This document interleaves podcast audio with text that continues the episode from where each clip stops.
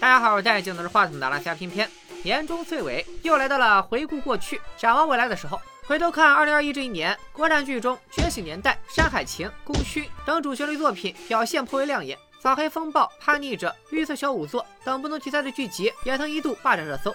海外剧中以知名 IP 为主，现实题材为辅。尽管汇总一看，二零二一年上架的剧并不少，可值得一看的好剧确实没有往年多。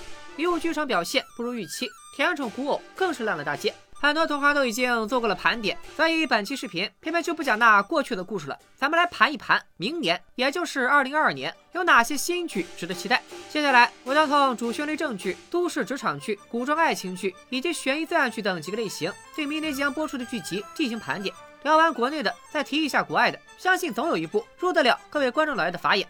为了让各位看视频的同时也能活动活动，锻炼一下身体，我每提到一部新剧，你们想看的就扣一，不想看的就扣二，想听我解说的去扣个赞。这回提到的剧不少，也建议大家把视频收藏一下。特此声明，以下提到的待播剧皆以官方时间为准，如果他们二零二二年没播，就当我没说。首先是正剧环节，质量保证正午阳光将推出重点剧集《落花时节》。你选择了上船，就没有办法下船。我们跑到哪，我打到哪，我们两家人。不应该彻底远离。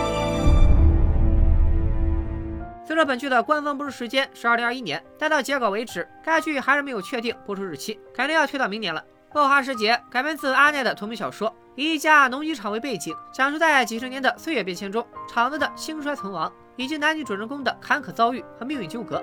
该剧由雷佳音袁泉主演，简川和执导。这位导演上一部单打独斗的作品，还是让人血压飙升的，都挺好。不知道落花世界里能不能再出现一个风靡网络、让广场舞阿姨闻风丧胆的苏大强？我不喝，我不吃，我不吃，我不喝，我就要钱。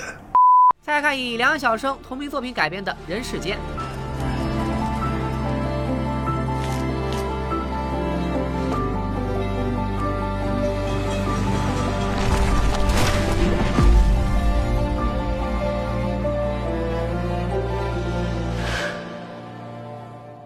还是一部跨时代的剧，但涵盖的内容更为丰富。本剧从上世纪七十年代末青年人上山下乡，讲到了改革开放后的出国潮、下岗潮，描述了在几十年的社会变革中小人物的挣扎与前进。该剧由雷佳音、金百清、宋佳、樱桃主演。雷佳音正剧任务纯儿，导演李路大家可能不熟，但《人民的名义》肯定有许多观众已经 N 刷了。如果质量能保证，《人世间》估计又能让大伙和父母同步追剧。正剧中也少不了正能量。张译、张颂文主演的扫黑除恶题材新剧《狂飙》也值得期待一波。该剧和2021年火爆的《扫黑风暴》不同，扫黑一开始就已经处于绝地反击阶段，而《狂飙》应该会回溯黑恶势力的发展史以及政府与黑恶势力二十年来的苦战，希望能删减少一点，过审快一点。另外还要说到一部特别的正剧，那就是以张桂梅校长亲身经历撰写的《大山里的女校》。张桂梅校长的事迹，想必大家都不陌生。他为了让山里的女孩们走出去，几乎是奉献了自己的全部，甚至不顾自己的身体健康，也要让女孩们的学习生活有保障。看着张桂梅校长满手的膏药，光是想想能还原她一路以来的艰辛，就已经让人热泪盈眶。我这辈子的价值，我救了一代人的，不管他数多还是少，毕竟他们后边走的比我好，比我幸福就足够了。接下来，都市职场生活爱情剧，咱们就组团一起说吧。高圆圆回归小荧幕的完美伴侣搭档张鲁一，讲述女主角人到中年，在事业和家庭中抉择的故事。这类剧现在其实挺多见的，我问着谁看，想也不用说，大家也能猜到。而伍佰执导、宋佳、袁咏仪主演的时尚职场剧《盛装》，也从2021跳到了2022。这部剧从制作班底到演员阵容都不错，题材又聚焦于女性的职场战争，拍得好，能彰显独立女性的魅力。只要我们把这个东西爆出来，没有人救不了他。陈开怡比我想象中惨得多，已经没有回头路了。现在谁往后退一步，谁就万劫不复。哦，对了，完美伴侣和盛装还有个共同点，我一看演员表里都有王耀庆，又了解了一下相关剧情，果然王耀庆在两部剧里饰演不同职业的精英，可见就有对有钱人的角色属实是拿捏了。不同段位的有钱青铜。老大好。白银，支付宝到账两亿元。王者，Hello，大家好，我是王耀庆。都市剧方面最后要提到是以迪安的小说《龙城三部曲》改编的《龙城》，由马伊琍、白宇主演。小说本身是基于一个家族而诞生的故事，原作中各种狗血戏码轮番上场，可以说是一地鸡毛。接着，咱们从现代穿越到古代，聊一聊古装剧。二零二二年要播出的古装剧也是风格各异，各有各的看点。刘亦菲、陈晓的《梦华录》剧情基于关汉卿原曲化，赵盼儿风月旧风尘改编，主要看神仙姐姐带着姐妹们搞事业、开茶坊。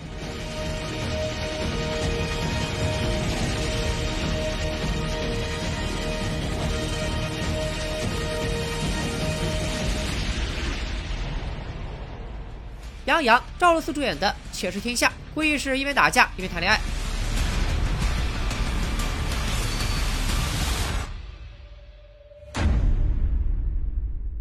第一热巴龚俊的《安乐传》改编的小说《帝皇术》，有着熟悉的大女主味道。只看老平能不能装新酒。上面提到的古装剧，一水的俊男配靓女，总得有一部能看的吧？要是都不行，只能打包给吐槽区团建了。我最期待的还是军事题材的权谋剧《风起陇西》。剧本改编自马伯庸二零零六年发表的长篇小说，由修真的导演陆阳执导，陈坤、白宇主演。这是一部讲述三国时期的历史谍战剧，要是能拍出原著的精髓，有可能成为明年的爆款。预告看起来，除了滤镜黑到深头看不清人脸，其紧张的氛围已经吊足了我的胃口。辛苦播出之前，后期同学能照顾一下观众，稍微调高一下亮度。此人必须带走，解开接听案的关键，死了都得让他活过来开走。你跟白帝联手唱了出好，戏文是假，代价是真。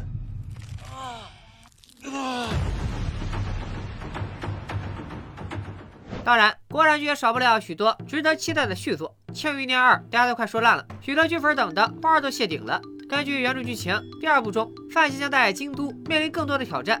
也将继续周旋在二皇子和庆帝之间，剧情精彩程度应该不输第一季。《庆余年二》早早就有正在筹备中的消息放出，演员阵容也大部分都没有变动，范闲还是由张若昀出演。不过据说因为剧本还没有完成，所以迟迟不能开拍。和《庆余年二》一样，《大宋少年志二》的编剧也是王俊大神，这部比《庆余年二》还惨，连官方海报都没有，豆瓣上放的还是粉丝出的讨论图。作为小成本网剧的高质量佳作，想必也有很多人都在期待。可是剧本没写完咋办呢？要不大家一起去王爷家门口催稿吧。再说一部小重点的，TVB 近几年难得推出的奇幻题材作品《金宵大厦》第二部《金宵大厦一九五八》，据说也将在明年播出，还是原班人马出演。金宵大厦不管从设定还是故事，都以 TVB 独有的表现手法，小小的惊艳了片迷一把。男女主人公在不同时空中寻找谜题的答案，碰到各种奇人异事，其中有几个像鹰、鸭、乌这样的单元故事，我现在想起来还会背后冒冷汗。希望一九五八能拍出更有特色的故事。会俾我再次遇上你。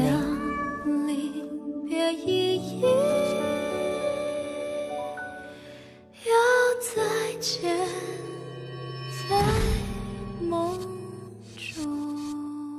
如果说以上几部剧都让人期待，下面这部多少让人有点担忧。聚焦于都市女性生活的《欢乐颂》，居然还能出第三部，第二部口碑就暴跌了。只求第三部离现实近一点，离油腻远一点。反正我是实在看不了小胖总跳舞了。你们以为续作这趴说完了？No No No，还没有，我就会落下《乡村爱情十四》和《刘老根五》，尤其是《乡村爱情十四》。今天我们遗憾的和谢大脚的扮演者月先告别，而李永东的扮演者王小利也将回归相爱系列。这么大的变动，对西安山的人民群众肯定有影响。各位看到这里，别忘了帮我提醒隔壁老刘，赶紧填坑吧，明年还有大活呢。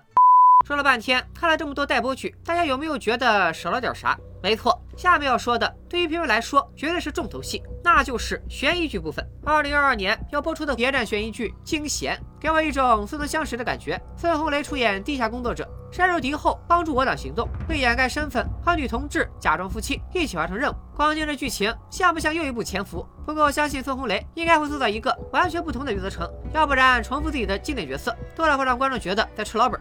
接下来的几部犯罪悬疑剧，可以说各有各的亮点。《重生之门》，刑侦队长当了天才大学生，二人一起揭开盗窃案件真相。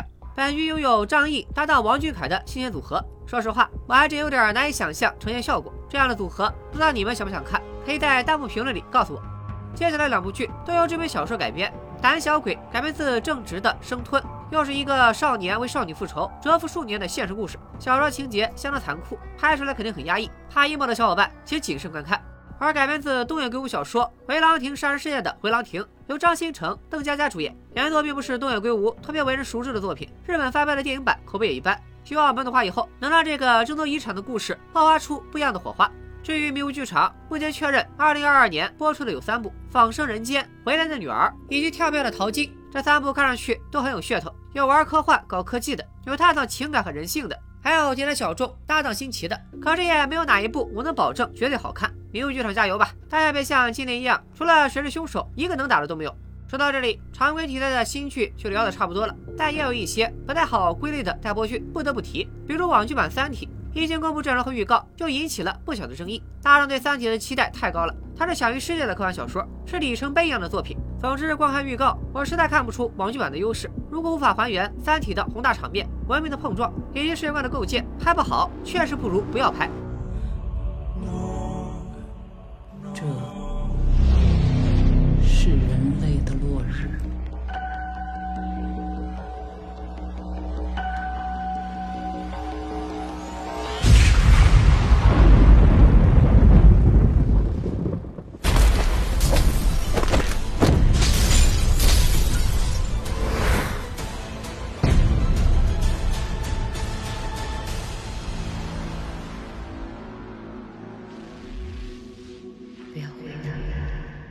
非常见题材中，有的有争议，有的有创新。白敬亭、赵今麦主演的《开端》，我瞅着有点意思。该剧由正午阳光出品，讲述男女主在遭遇意外交通事故以后，不断死而复生，在时间循环中阻止悲剧发生的故事。这种剧情在美剧里挺多的，近几年在韩剧中也很常见。如果能拍出层层递进、环环相扣的精彩情节，也许能给国产网剧找到更多选题的方向。接下来这部也是不得了，由王家卫执导，胡歌主演，金宇成同名小说改编的剧版《繁花》。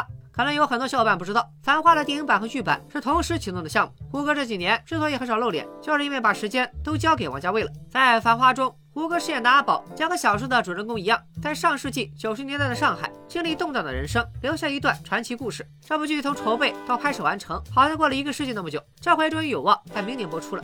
至于电影版《繁花》啥时候上映，那就看莫九王的心情吧。那天坐在屋顶上，我一直没有回头。因为我知道东正教堂就在身后，我怕看到人去楼空，怕看到鱼都游走了，留下的只有我。后是一部我都没想到我要说的剧。近几年，德云男团遍地开花，和各大视频平台都有合作。明年也陆续有几部网剧要上，其中唯一一部情景喜剧《北纬路甲一号》，我相信德云女孩肯定喜闻乐见。前段时间咱们还聊到中国情景喜剧的没落，希望德云社能好好发挥。虽然按相声演员的口条，日常做的包袱就够下饭了，但拍剧和说相声毕竟不是一回事，尤其是情景喜剧有多难拍，看过视频的都知道。所以咱们还是谨慎期待吧。那一定要这样。国产剧总结到这里就差不多了，咱们是时候放眼全球看一看。海外剧集中，《指环王》将推出第一季，剧版故事背景设定在电影《指环王》的几千年前，仍旧延续这一系列的世界观，讲述中土大陆上正义与邪恶的斗争。本剧目前定档二二年九月二日，这九个月我是等定了。其他英美剧还是以知名 IP 续订为主，除了《好兆头》第二季《天使和恶魔》继续没羞没臊的生活以外，欧美日韩几乎都在挑战人类生存极限。《怪奇物语》第四季，人类幼崽大战妖魔鬼怪。王国第三季，人类大战僵尸；爱死亡机器人第三季，人类大战机器人；还有《权力的游戏前传：龙之家族》，人类大战喷火龙。好吧，根本打不过，基本就是其他家族被坦克里安爆锤吧。大逃杀类爽剧的高分作品，《弥留之国的爱丽丝》和《甜蜜家园》也都有望在二零二二年推出第二部。他们的第一部我都做过完整解说，感兴趣的可以去看看。打了码还是挺下饭的。如果要对海外剧做个一句话总结，我只能说，人类能活下来真是太不容易了。不好意思，时长篇幅有限。片片实在没法把二零二二年的待播剧全部说完。如果还有哪部你们想看但我没有说到的剧，请大家把剧名打在公屏上。如果觉得这期视频给了你追剧的参考，也请把视频转发给你的朋友们，提前找到一起追剧的好伙伴。这么多剧，解说哪部好也是个幸福的烦恼。明年片片也立志做一个挖坑必填的 UP 主，将该功能开发到极限。二零二二年就要到了，让我们一起愉快的追剧。也祝各位股东老爷们在新的一年里心想事成，健康快乐。拜了个拜。